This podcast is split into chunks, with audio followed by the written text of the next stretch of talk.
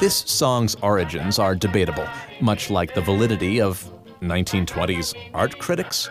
Okay, let's see where this one's going. You're on the sound beat. The banana may be the perfect food.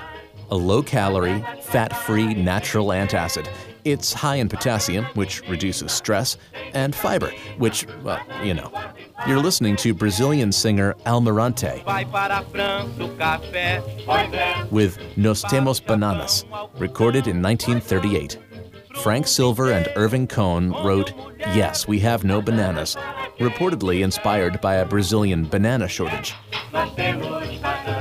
Others say it was written about a Greek grocer on Long Island. The song's title was used by painter Pavel Jerdanowitch for his critically acclaimed 1924 painting. At least, that's what the art community thought. It was all a hoax, propagated by the real painter to prove that the critics were all full of, uh, fiber. It's a great story of critical comeuppance. Find out more now at soundbeat.org.